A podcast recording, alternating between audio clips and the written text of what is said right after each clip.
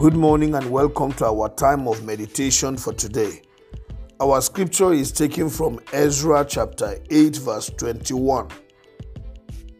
There, by the Ahava Canal, I proclaimed a fast so that we might humble ourselves before our God and ask Him for a safe journey for us and our children with all our possession. We learn a discipline from the person of Ezra as he led God's people out of exile in Babylon unto Jerusalem. For them to undertake that journey, Ezra will not take anything for granted. He never considered that journey as if it was something he could just do. He thought God had to go ahead of them and also grant them protection.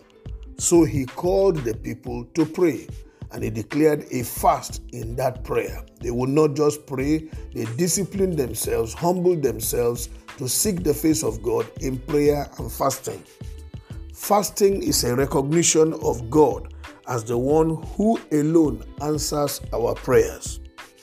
It is a recognition that God is so great that He deserves all our humility, that He deserves our full concentration when we are talking to Him. Fasting helps to manifest the fact that the matter we are dealing with before God is of greater importance to us than even our food, our pleasure, and our comfort. In fasting, we show that God deserves full concentration when we are talking to Him. When we fast, we are also showing that the matter we are dealing with is worth our enduring some bodily pain for. When we do this, we are able to pray earnestly, and the tendency is to receive good answers from the Lord. God sees our devotion, He sees our commitment to the matter on hand, and He pays attention to them and gives us the answer we require. Ezra sought the face of God in prayer and fasting, and the Lord answered his prayer. When you do pray, I like to charge you learn to discipline yourself also in fasting.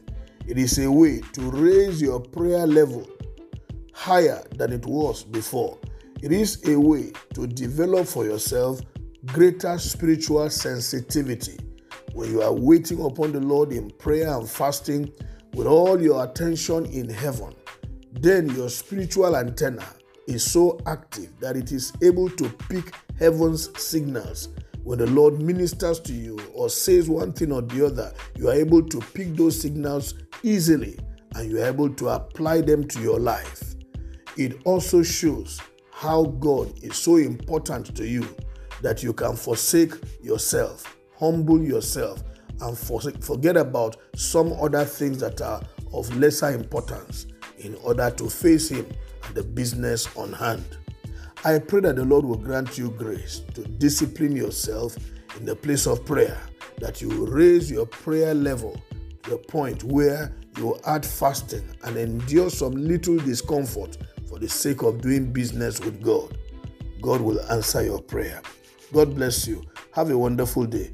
My name is Amos Kunat, Pastor, New Estate Baptist Church, Lagos.